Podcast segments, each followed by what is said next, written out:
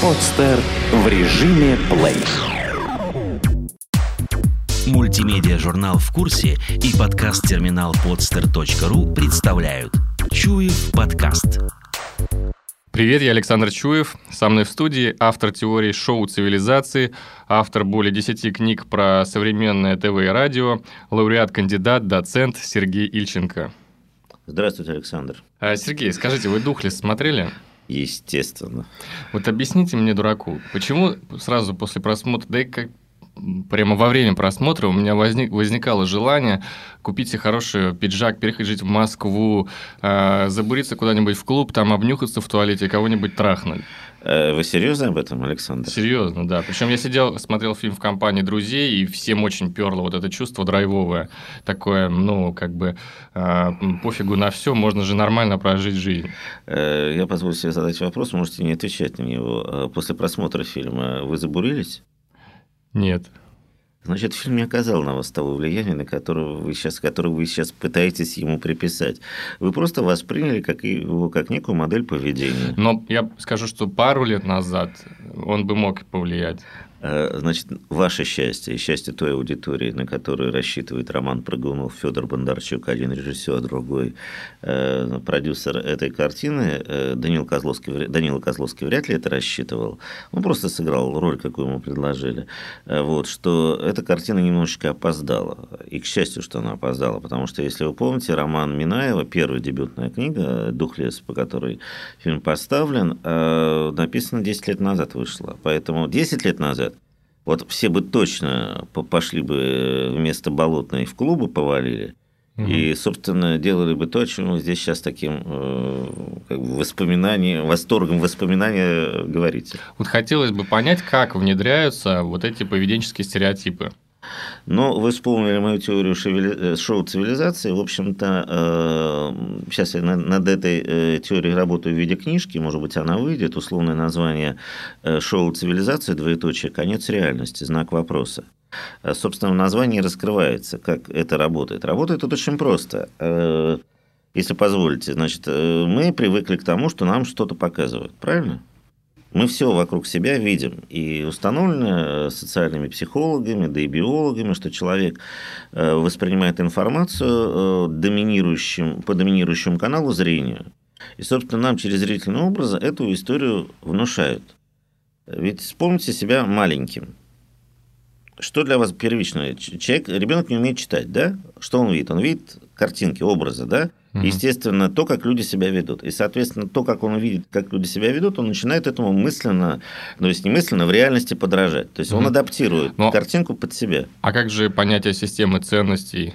А вот дальше, вот дальше, вот дальше вступает такая история, как воспитание и э, вербализация и системы ценностей. Э, почему э, из хороших, хорошие дети вырастают из тех детей, которым родители нам читают сказки? Именно потому, что они слушают эти истории. Не видят, а слушают.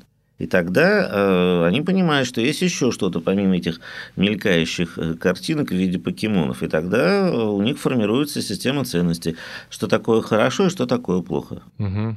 Угу. Кроха сын пришел к отцу и спросила Кроха, что такое хорошо, что такое плохо.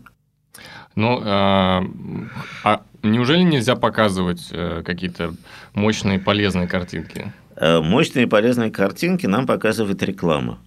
Э, в смысле, вот это выпьешь, э, это молочко, э, будешь здоровым, почистишь этой пастой зубы, они у тебя не выпадут, значит, при, применишь этот медицинский препарат, у тебя все в нужное время, в нужном месте будет находиться в таком положении, которым тебе нужно, и так далее, и тому подобное. Вот это позитив, но позитив за ваши собственные деньги.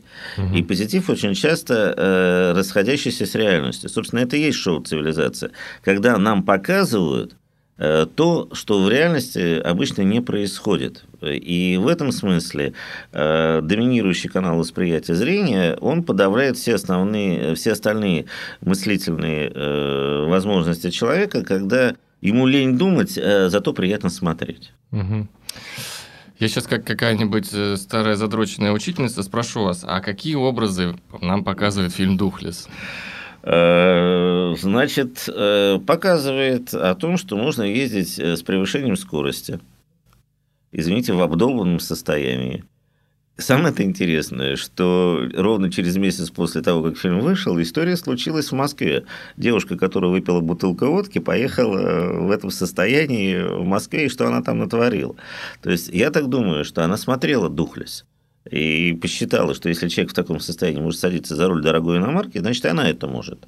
Скорее, вот, вот надо просто даже поинтересоваться, смотрела ли она фильм «Дуклес» э, до того, как выпила бутылку А вы водки. думаете, достаточно вот одного такого сигнала, как этот фильм, чтобы э, такой образ поведенческий стереотип э, устоялся? Но он не единственный, к сожалению. Духлес – это как бы вершина айсберга, и которую подпирает очень много других, там 7 восьмых или 6, 6 седьмых я не помню, э, всяких трендов, брендов э, и прочих э, эндов, которые нам подкидывает вот та самая шоу-цивилизация и та самая массовая культура в разных ее проявлениях, причем от радикальных до гламурных которую мы все воспринимаем как нечто оригинальное, как нечто красивое, здоровое, прикольное и, и так далее.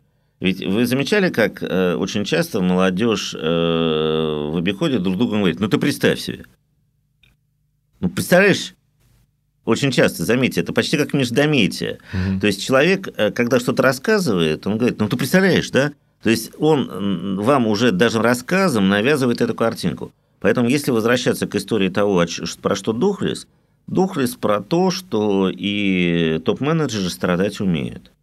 То есть вот он весь из себя такой, ну, как бы гламурный, да, а потом начинает я, страдать. Да, я согласен, что вот Сергей Минаев мог бы нам предъявить, что типа вы э, мне, например, мог предъявить, что я неправильно понял фильм, что там какая-то мораль, действительно, что он разочаровывается, этот герой, потом у него меняется система ценностей, возможно. Она не может измениться в один момент. Ну да, но у него она как раз весь фильм там меняется, но э, ведь этот фильм связан, очень тесно связан э, с именем Сергея Минаева, и все знают историю, что Сергей Минаев не закончил на помойке, да, что он да все, вполне успешный, гламурный да, персонаж, успешный, ведущий телевизионный программы, автор бестселлеров. Э, значит, что касается Сергея Минаева, что называется, в данном случае это попытка вот такого офисного планктона, э, и Сергей Минаев, видимо, выразитель вот этой системы ценностей, этого синих воротничков или какого они там цвета, которые начинают, начинали рефлексировать после прихода к власти в нашей стране Владимира Владимировича Путина, то есть начала нулевых, и продолжают рефлексировать ровно до нынешней поры. И, собственно, Минаев выразитель их, э, ну, как бы вот подсознательных каких-то вот ситуаций, интенций, мечтаний и так далее. И, в принципе, предъявлять э, претензии к Минаеву в связи с Духлесом, на мой взгляд, не совсем правильно. Почему? Потому что, во-первых, э, очень многое по сравнению с книжкой переделано, и актуализировано. Э, и финал другой. Вот. А и во всяком случае, э, мне показалось, что Роман Прыгунов, как режиссер этой картины, хотя в жизни он совершенно такой вроде бы безобидный человек, э, слишком увлекся какими-то политическими аллюзиями. И вот эта история с группой, арт-группой, которая возникает, uh-huh. и девушка как бы Юля оттуда. Ведь в книжке это же ведь нету. Там есть просто как бы такая вот девушка как бы не из той среды. А что касается помойки, то вы знаете, э, Просто Рома Прыгунов очень, видимо, хорошо учился в Авгике и смотрел, э, э, очень хорошо посещал занятия по курсу «История мирового кино». Потому что финал, значит, с Данилой Козловским на городской свалке, если кто не знает, подсказываю, это картина Анжея Вайда 1957 года «Пепел алмаз», где Мацик Хилмицкий, герой этой картины, в исполнении Збигнева Цибульского, тоже на свалке оказывался, но там он умирал на свалке. Здесь, э, отряхнувшись, э, человек идет к светлым будущему, к светлому будущему в виде большого мегаполиса. Угу. А вы вот э, так искренне хорошо снят фильм, хороший фильм? Нет, с точки зрения э, набитости руки, то есть поставленности режиссуры, да, то есть там все нормально. Э, фильм снят современный, как принято нынче говорить, клиповой манере. И самое -то интересное, что именно вот этот вот, э, вот этот ритм, э, даже трудняясь аналогию музыкальную найти, не техно какое-то, и даже э, не рэп, э, а что-то такое дико, дико какой-то такой музыкальный трэш, ну, я имею в виду постоянно вот эта музыка без мелодии, а на голом ритме, э, с четкими такими ударными акцентами, я имею в виду аналогию, да, точно здесь э, имеет визуальный аналог. Картинка э, не длинная и плавная, а молодежная и клиповая. собственно, на этом и построено большинство нынешних фильмов, снимаемых молодыми режиссерами, когда перед тобой мелькает, ты схватываешь картинку, но не вдумываешься в ее суть, потому что картинка уже другая. Угу, угу. Вот вы сказали, что э, Духлес – это вершина айсберга. То да. есть можно ли сказать, что это продукт, медийный продукт какой-то определенной системы? Абсолютно, вы правы, и даже спорить не буду. Это действительно продукт. Э, не то, чтобы вот собрались люди и сказали, давайте сделаем продукт.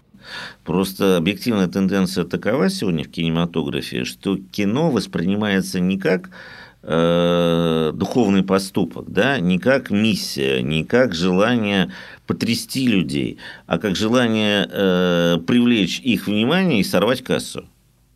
А для этого все средства хороши. Можно поспекульнуть на афганской теме, как это сделал э, Федор Бондарчук в девятой роте, хотя там есть хорошие, чисто профессиональные моменты. Но зная биографию Федора Бондарчука, я не очень ему верю в этом смысле, понимаете, да? Можно спекульнуть рефлексии Константина Хабенского, как в фильме Филиппа Янковского «Движение», где гламурный журналист переживает примерно так же, как Данила Козловский, но это было 10 лет назад. Э, и так далее. То есть это не, не вдруг это все возникло, это постепенно накапливалось э, в кино, э, в различных фильмах, э, в различных актерских работах это проявлялось, частично в сериалах эта тема присутствует. И все это складывается вот в такую мозаику, где вдруг появляется Духлес, как вот точка, где сошлись вот эти все тематические линии. Угу. Ну, я как молодой одержимый хочу с конспирологической точки зрения ну, давайте посмотреть. А, попробуем. А, кроме денег что-то стоит, может быть, какая-то идеология за этими фильмами? Э, вы знаете, не хотелось бы, конечно, становиться доктором Фрейдом, э, вот, потому что есть замечательный испанский фильм под названием «Убить Фрейда» как раз э, про героя, который в этом во всем разочаровывается и хочет Фрейду за все эти свои мучения отомстить. Рекомендую всем посмотреть. Э, замечательно. Очень смешное и очень э, классно сделанное кино.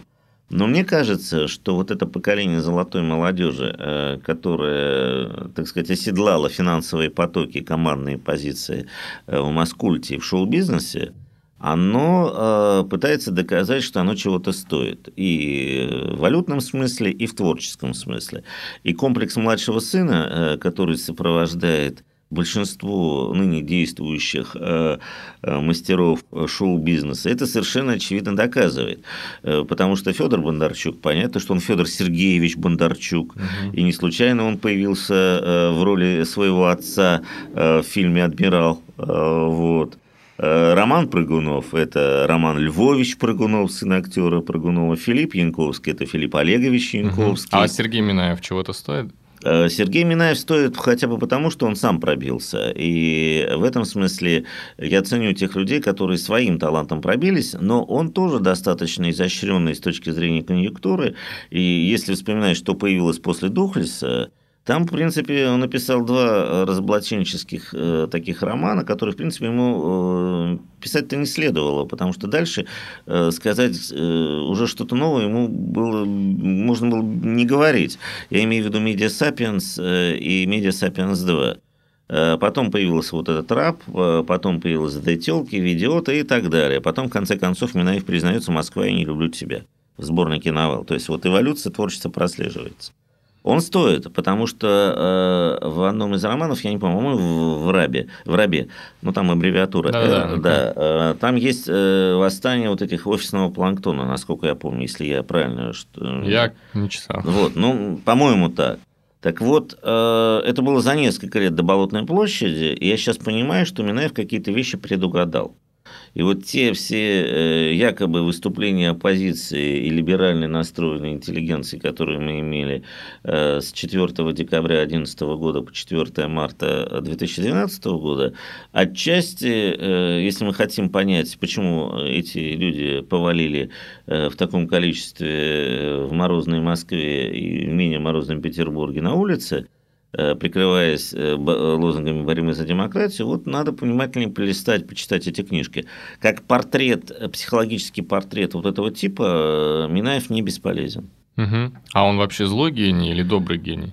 Да он вообще, по-моему, не гений, он хороший билетрист, по-моему, мне так кажется. Потому что злой гений – это, ну, это Фридрих Ницше. Вот. А Минаев, э, ну, как и любой э, талантливый человек, он просто схватывает суть, и он не открывает каких-то философских глубин, какую-то иную систему ценностей. Он просто фиксирует то, что происходит э, вокруг него в определенной среде, мне так кажется. Угу. Мы можем назвать Данилу Козловского в этом фильме, героя Данила Козловского, ну, героем нашего? Вы хорошо говорите, вот эта пауза, герой героем, да, вот говорит о том, что вы тоже сомневаетесь в том, герой, э, героя Данила Козловского. Почему? Потому что, когда мы говорим слово «герой», э, традиция 19 и 20 века – это мы имеем в виду человека, либо совершившего что-то чрезмерное, да, то есть какой-то поступок на пределе человеческих сил и возможностей, да, э, либо герой литературы, то есть герой вымышленный. Ну, скорее, который отражает... Э... Да, то есть то герой, который мы понимали э, в смысле, когда мы говорим, что герой Евгения Онегина – это современный герой. Вот Данила Козловский, конечно, не Онегин наших дней, и даже не Ленский, вот, и даже не Печорин. А, понимаете, для этого все-таки ритм жизни немножечко другой. А, но я бы скорее даже сказал не слово герой к нему применил, а слово персонаж и слово типаж.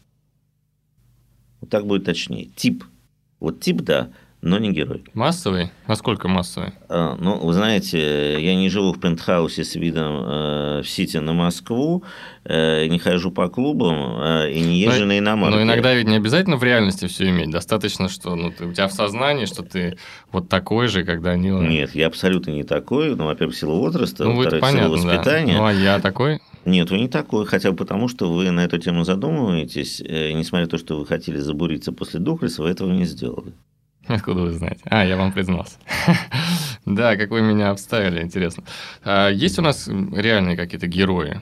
Кого можно назвать? Отличный вопрос. Э, вот сколько я думаю на эту тему, столько ко мне приходят в голову самые невероятные мысли, что э, был такой писатель Бертольд Брехт в 20 веке, замечательный писатель, коммунист, э, вот, гениальные пьесы сочинял. У него в одной из пьес, по-моему, в «Жизни Галилея» есть такая фраза «Жалко ту страну, которая нуждается в герое». Имелось в виду немножко другое, да, что вот хотелось бы, чтобы жизнь текла обычно, обычным путем, и не нужно было делать, как прилагать героические mm-hmm. усилия, чтобы жить нормально, понимаете, да? Вот он это имел в виду. Но а, если понимать под героем а, образ человека, который вот мне близок, из которой, а, который я знаю э, как образ вымышленный, да, имеет какие-то корни в реальности, то у меня есть таких два персонажа, абсолютно телевизионных, и связанные с личностью одного актера, и э, несмотря на то, что его сейчас раскручивают, распиаривают, и интервью берут, и на обложке его тискают, э, мне кажется, что вот не то, чтобы он герой, но это вот э, по тому, как он сыграл этих двух героев, и по тому, какими профессиями эти герои обладали, и то, как он как актер себя в них э, проявил, э, это, конечно, самый близкий мне из э, тех экранных персонажей, которые я встречал за последний год. И есть еще один э, актер, точнее, тоже, который э, мне близок, и его персонажи. В первом случае я имею в виду Максима Аверина и его Глухарева из сериала «Глухарь», и его Брагина из э, сериала «Склифосовский» где он играет э, хирурга в институте скорой помощи. Это вот действительно человек, который делает свое дело, несмотря и вопреки тем ситуациям, которые существуют э, вокруг него, и той мерзости, свинцовой мерзости жизни, которой он постоянно встречается на пути. Потому что в одном случае он, извините, милиционер, в другом случае он хирург, спасающий людей. Угу. А второй актер, э, человек, который вызывает бесконечное уважение, недавно вы э, могли его видеть, если смотрели сериал «Жизнь и судьба», «Судьба» по Василию Гроссману фильм Сергея Урсулюка. Это актер Сергей Пускипалис, замечательный московский актер и режиссер, э, ученик Фоменко, Петра Наумовича, царство ему небесное. э, вот, э, который замечательно сыграл, во-первых, в фильме «Как я провел этим летом» mm. вместе с, с Григорием Добрыгиным. Потом он замечательно сыграл в фильме Алексея Попогребского «Врача» тоже, что интересно, «Врача», скорой помощи в фильме «Простые вещи», а в Гроссман, в экранизации Гроссмана он сыграл капитана Грекова, такого человека, который в условиях абсолютной жесткой э, бесчеловечной войны чувствует себя абсолютно свободным, потому что он отстаивает свою собственную свободу э, и делает это гениально. Э, я имею в виду как актер по Скипарисе. Еще одна его работа, за которую безмерно уважаю. Это, кстати, тоже один из таких персонажей наших дней, и тоже характерно, что интерес к этому э, писателю возник. Я имею в виду фильм, эм, написанный Сергеем Довлатовым, где Пускипалис озвучивал тексты Довлатова. Вот эти два персонажа сегодня, медийный, Пускипалис и Аверин, э, вызывают у меня симпатию, сочувствие и интерес точки зрения того, что то, что они играют, соответствует моим представлениям э, о том, каким человек должен быть в жизни сегодня. Угу. А вот э, в медийном поле как сопоставимы веса вот этих героев разных? Из Духлис и вот этих врачей. Ну, хотя, кстати... Они никак сопоставимы, это разные реальности абсолютно. Человек, который живет в пентхаусе, повторяю, в Сити в Москве, э, и человек, который живет в коммуналке в Ленинграде, в Петербурге, да, как герой Пускипальса в фильме «Простые вещи», это разные миры. Угу. Но врача тоже можно сделать привлекательным, да, как ну, в интернах, например. В, ин... Там другая история. Интерны – это комедия про людей в белых халатах, понимаете? Они могли и заниматься этим, и, что называется, и в каком-нибудь продмаге, понимаете? Там вопрос не в этом, там вопрос просто в, тип, угу. в типажности. Ну, да, да. И если вы Но замет... врачом хочется. Посмотришь так несколько дней интернов, хочется тоже что-нибудь такое врачебное. Врачебное, потому что кажется, что никакого делать. труда, там пофигисты пошли, покурили, там пошли, там деньги начали сшибать, там а, пошли, там, значит, разыграли, пошли коньяка выпили, пошли купить ману, там его разыграли и так далее. То есть, а, если вы заметили, они э, профессиональными своими делами практически не занимаются. А mm. это как раз хотел бы видеть проявление человеческие тогда, когда человек занимается своим делом. Вот как он человечески на это реагирует. Потому что нельзя же каждый день спасать жизни людей, оставаться к этому равнодушным. Вот как герою Аверина в Склифосовском. Да, ну вот э, мы сейчас определили, да, что есть два разных мира. Ну да. Вот э, я смотрю со стороны, да, первый мир, значит, там телки, кокаин, весело, прикольно, бабки, хорошие тачки, обувь классная, угу. костюмы. Вот. А второй мир, там какая-то ну, депрессия, какое-то все через... Нет, это не то, что депрессия, это нам навязывают, что это депрессия. И те, кто как раз кто ню... нюхает, вот нюхает, э, вот угу. нюхает, э, трахает и ездит э, на тачках крутых, вот им кажется, э, что у них весело, а у нас скучно. И поэтому э, есть те, которые воспевают этот глянец и его приподнимают на щит, а есть те, которые из этого же глянца, но показывают все свинцовые мерзости жизни. Ну, как, например, Кирилл Серебренник какой-нибудь. Вот. Э, со своими, так сказать, экзерсисами на тему «Как плоха наша жизнь». Ну, вспомните его фильм «Изображая жертву». Вот. И появление, скажем, такого персонажа и актера, как Юрий Черсин – Э, вот антигерой нашего времени абсолютно, да, если вот так вот говорить. Козловский, Данила Козловский – это такой глянцево-гламурный, позитивный, ну, с их точки зрения, uh-huh. с тех, кто uh-huh. это делает. А Юрий Чурсин – это как бы вот такая эмоционально-психологическая отрыжка, обратная сторона. Это вот такой э, при докторе Джекиле вот это тот самый мистер Хайт. Э, Причем он играет все время таких людей. Вот сейчас идет сериал «Мосгаз», где он играет такого несостоявшегося гения художника, подозреваемого в том, что он маньяк маньяк, вот тот самый, который лупил топором по голове э, многих жителей столицы в 60-е годы. А попутно у него, изображая жертву, попутно он в химике тоже непризнанный гений и так далее. Вот типажно появление Чурсина, да, а как раз и есть э, выражение э, вот этого мира глянца к миру реальности. Вот они такие. Вот Хотите ешьте, хотите нет. Угу. Ну, это понятно, да, это какая-то агрессивная позиция. А как, а, какими можно приемами привлечь вот к этому миру, который вы называете правильным? А, я не говорю правильным, он реальный. Для меня он реальный. Ну, для них уже он тоже реальный. Для них он ирреальный. Он для них повод для самовыражения и высказывания. Для них, которые... Ну, то есть, ну, Сергей Минаев живет в реальном же мире. А, я думаю, что чем больше он занимается телевидением, чем больше он пишет своих книг, тем больше он от этого мира удаляется. А, потому что иногда бывает, что не ты э, ведешь героя или персонажей, которых ты придумал, они уже тебя ведут. И ты за ними идешь, и ты уже не можешь из этого мира вырваться, потому что он настолько привлекательный, ты настолько в нем все разобрался, что тебе не составляет труда придумать что-то новое.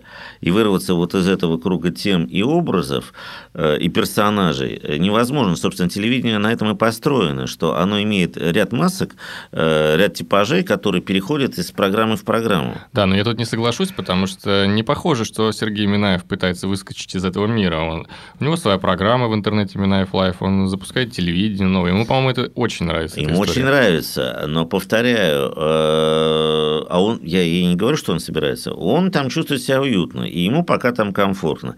И э, вот тут как бы опять-таки э, мы говорим гений, не гений, да? Вот гений в чем состоит творца? В том, что он умеет пере, себя перешагнуть и сделать что-то такое, чего до него либо никто не делал, либо он сам не делал. Понимаете? Вот Минаев делает то, что он умеет. И существует в этом мире, в той маске, в которой ему кажется комфортно, и он востребован.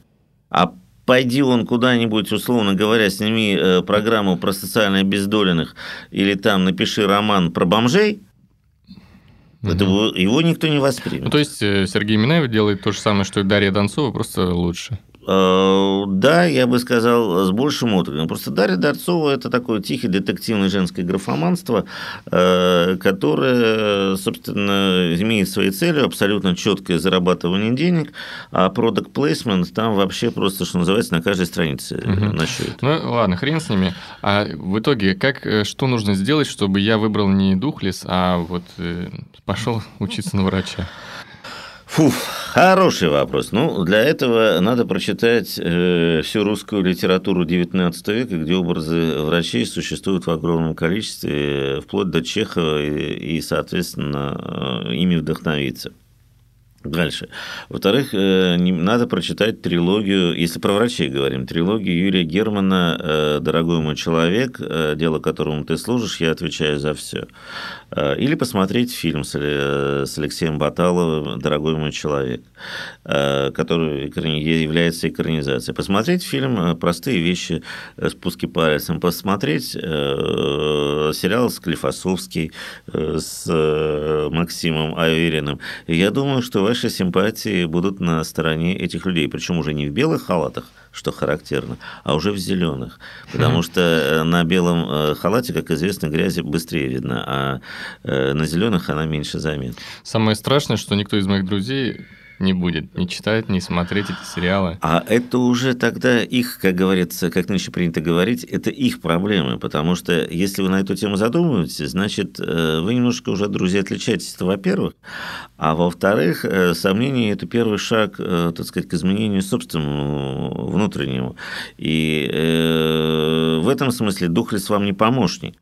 Э, помощники другие будут. Даже из того же круга ему да, можно найти более-менее приличные фильмы и книги, которые на эту тему заставят вас э, задуматься. Да, вы такие комплименты мне делаете, но Почему ладно. комплимент? Если вы на эту тему думаете, это не комплимент, да. это констатация Хорошо, факта. но ладно, это я такой умный. А что мне делать с моими тупыми друзьями? Э, скажи, можно сказать их так. Вы знаете, ребята, пацаны, ну вот мне один чувак в прямом эфире посоветовал пойти посмотреть кино. Все скажут, какое? Ну, и скажете, вот там про Довлатова э, написано Сергеем Довлатовым, там, или, э, я не знаю, фильм, э, замечательный фильм Люба Аркус, Антон тут рядом, про мальчика-аутиста, документальный фильм.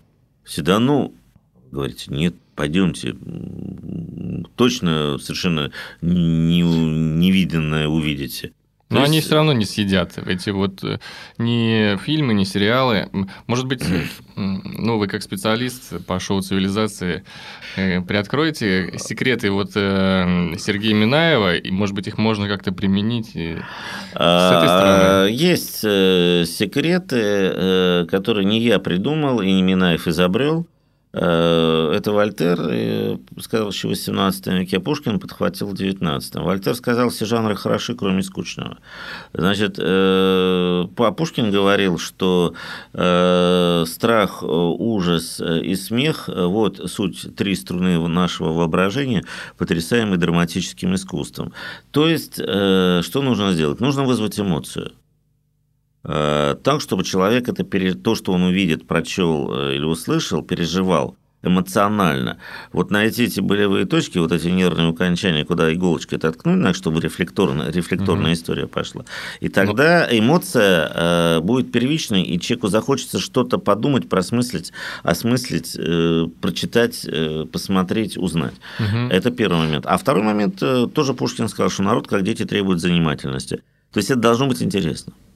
Но если с драматургией, по-моему, тут все в порядке, да, вот в этих сериалах, которые вы перечислили, фильмах, а можно из вашего реального мира найти что-то ну, по-настоящему смешное, чтобы расслабляло, и туда хотелось окунуться? Хм. Или, может быть, от, хотелось отключиться от Духлеса?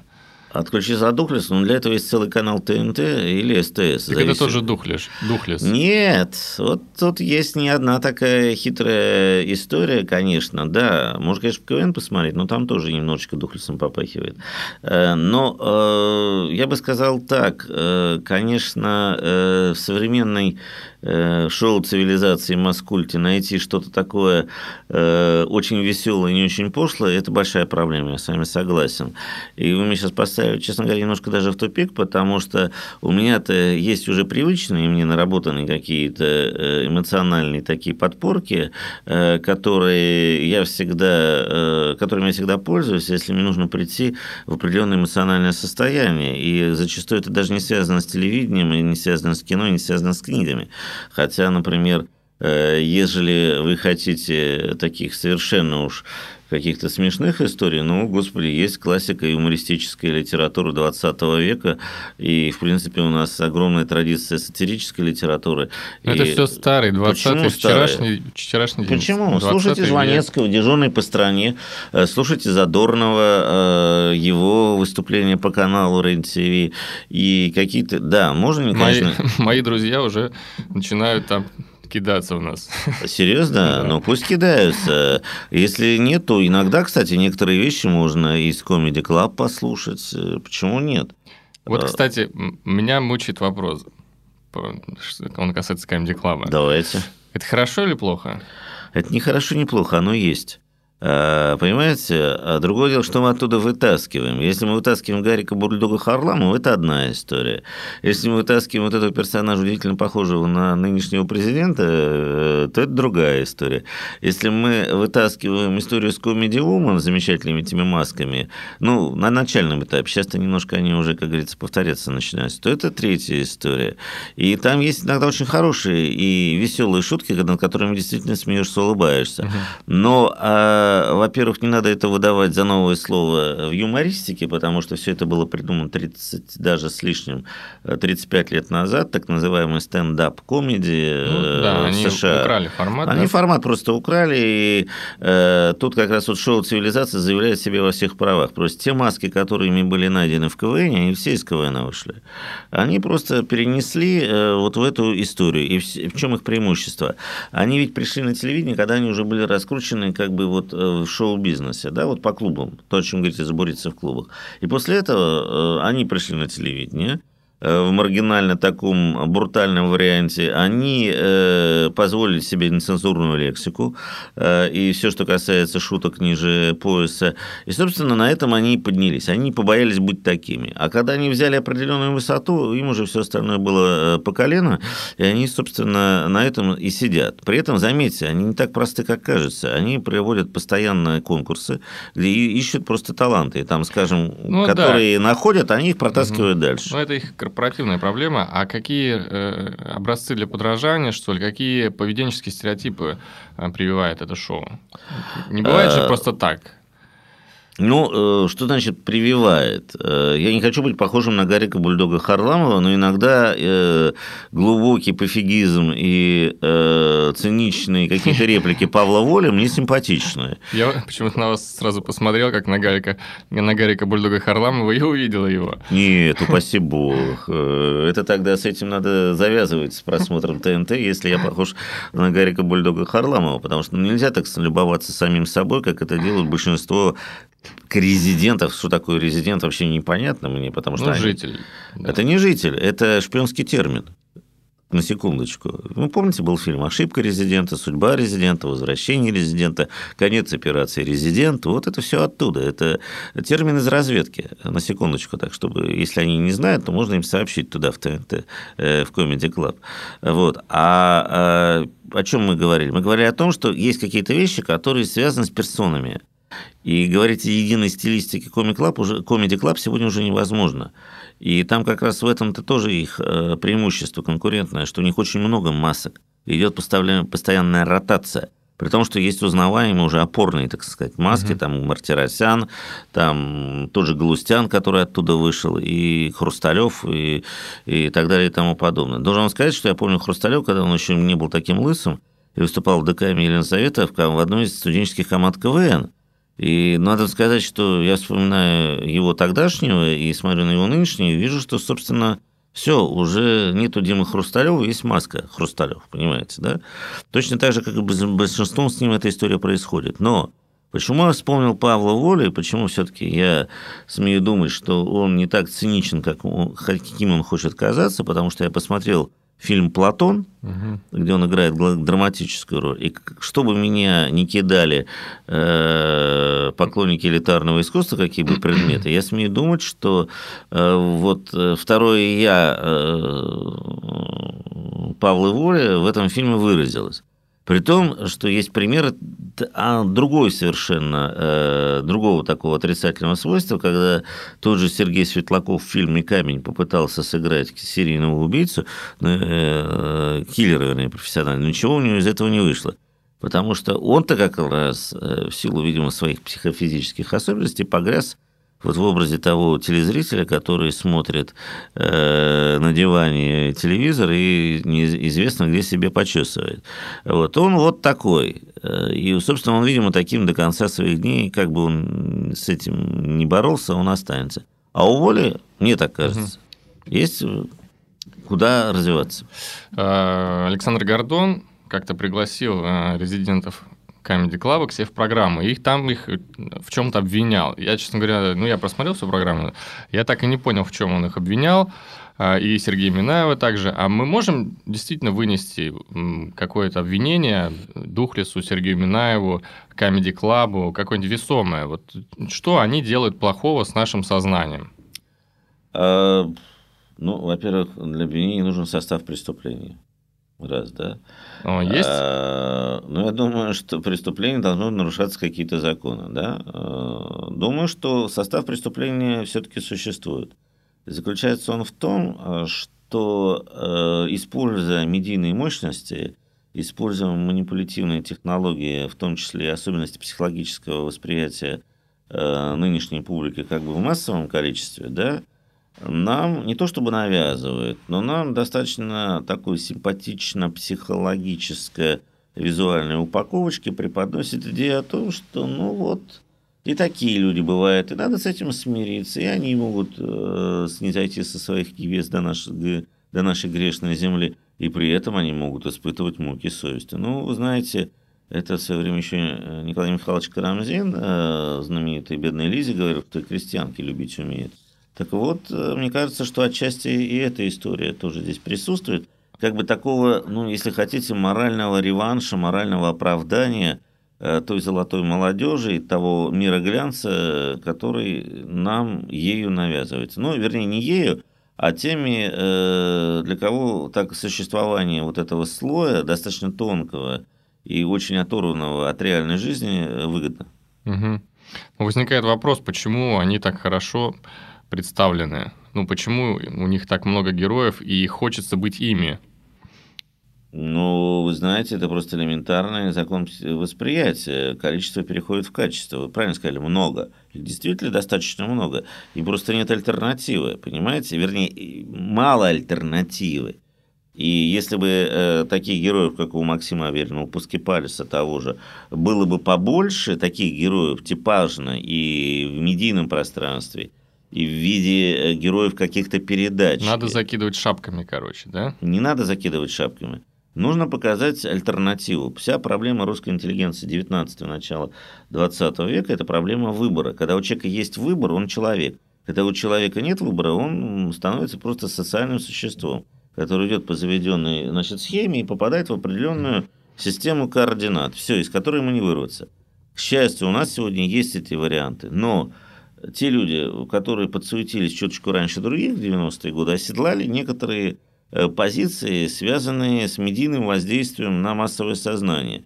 И они эту историю совершенно спокойно, иногда прикрываясь высокими словами о миссии искусства, о э, системе значит, э, ценностей нового времени демократии либерализме, прикрывает свои вполне очевидные корыстные интересы. И как, как что бы ни говорил Федор Сергеевич Бондарчук, но я не верю в том, что он фильм «Сталинград» сделает Э, таким же шедевром, как Юрий Озеров, его учитель, сделал фильм «Освобождение» про Великую Отечественную войну. Угу. А как вы думаете, вот эти ваши герои из реальности, они могут э, своим образом вербовать вот этих э, ребят золотой молодежи?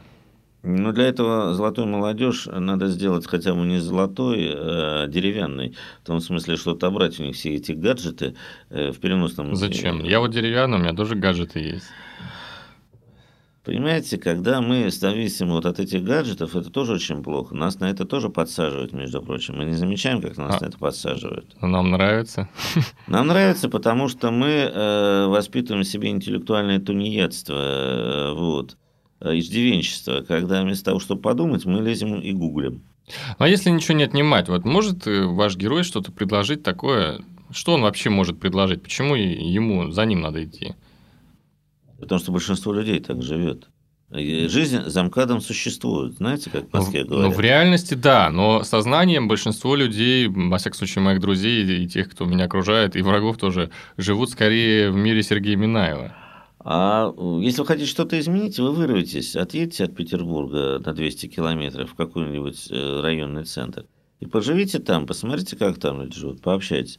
И вы увидите, что... Нет, ну, да, всякие там э, старые бабки, тетки, действительно... Не надо уж так, так уж э, старить нашу сельскую, сельское население или там людей, живущих, как принято нынче говорить, в провинции. Хотя слово провинция мне очень нравится, несмотря на такой немножко скрытый пренебрежительный э, подтекст.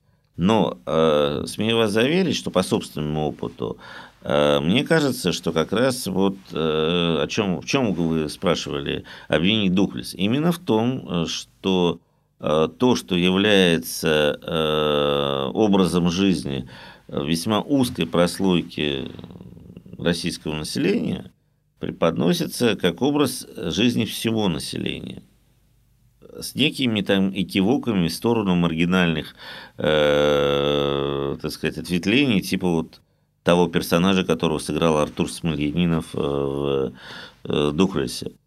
Э, при этом, заметьте, буквально снова нам повторяют сериал «Самара», где Смольянинов играет врача скорой помощи. Кстати, неплохо играет.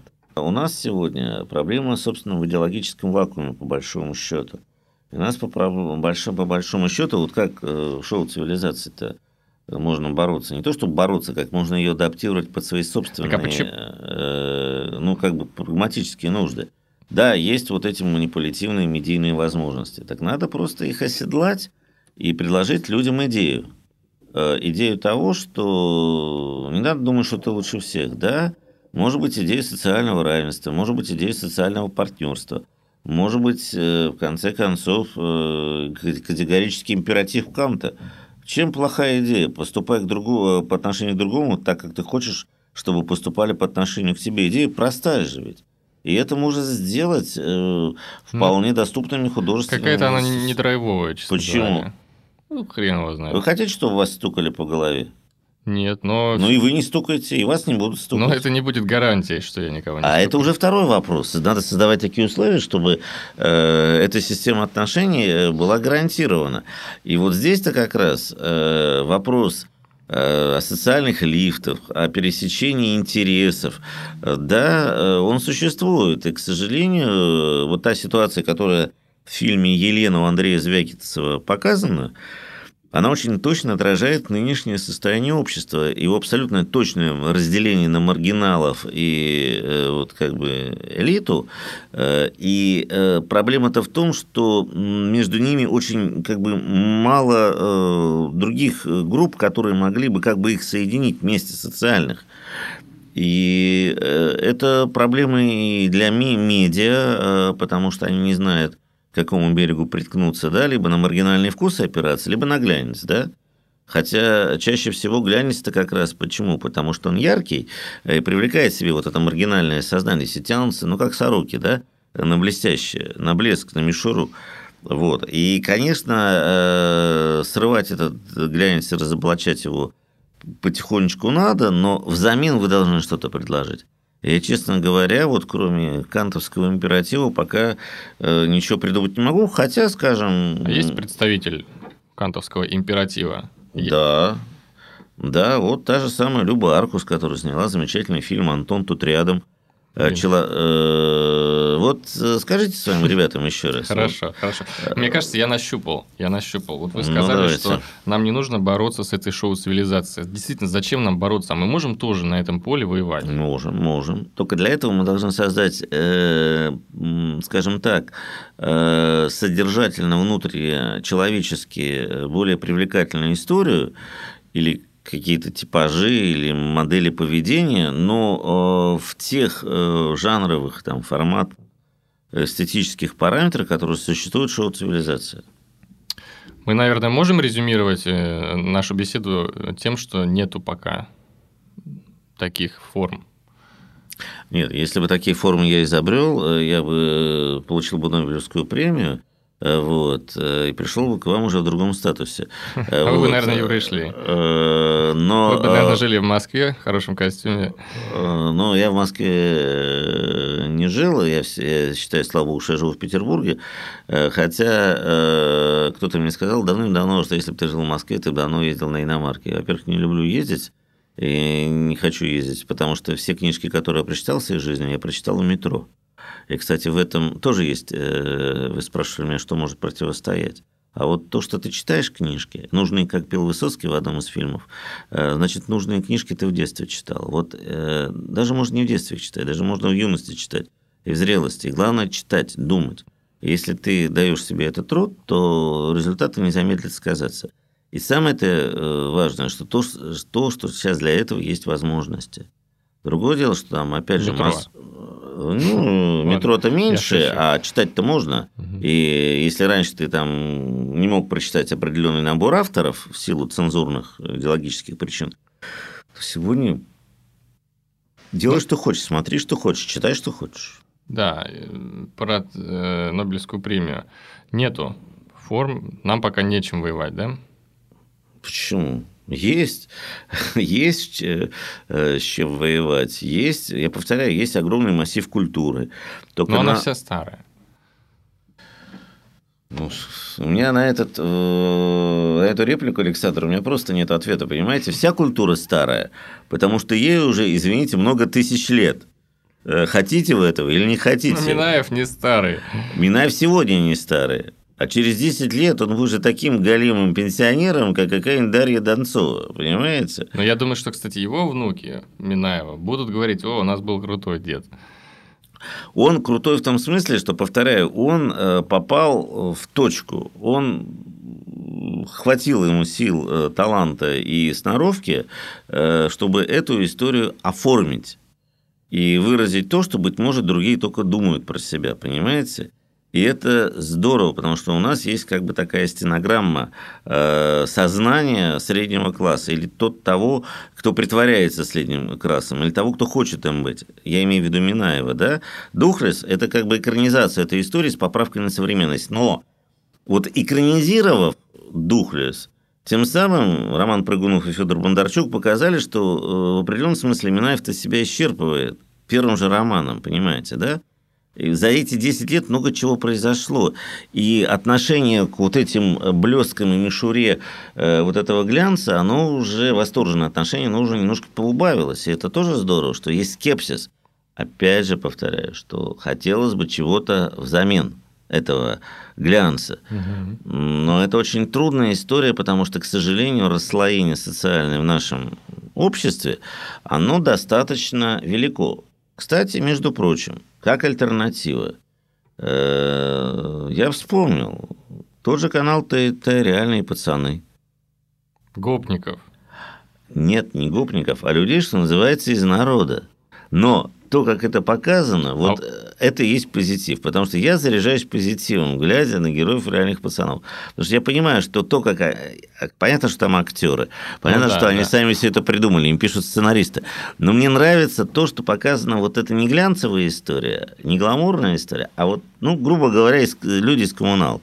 А вам не страшно, что, а, ну, это же известный прием, когда осмеивают какое-то социальное явление, значит, э, дают как бы на него зеленый свет, что это нормально, ребята, нет, не суетитесь. Нет, э, гопником нет. быть неплохо. А, понимаете, в чем дело? А, что понимать под гопником? Понимаете, если понимать социальный статус и э, уровень дохода, и бытовые условия, и Э, ну, уровень, то, что называется, культуры, да, конечно, э, эта история немножечко опасна, да, маргинализация нашего как бы, массового сознания.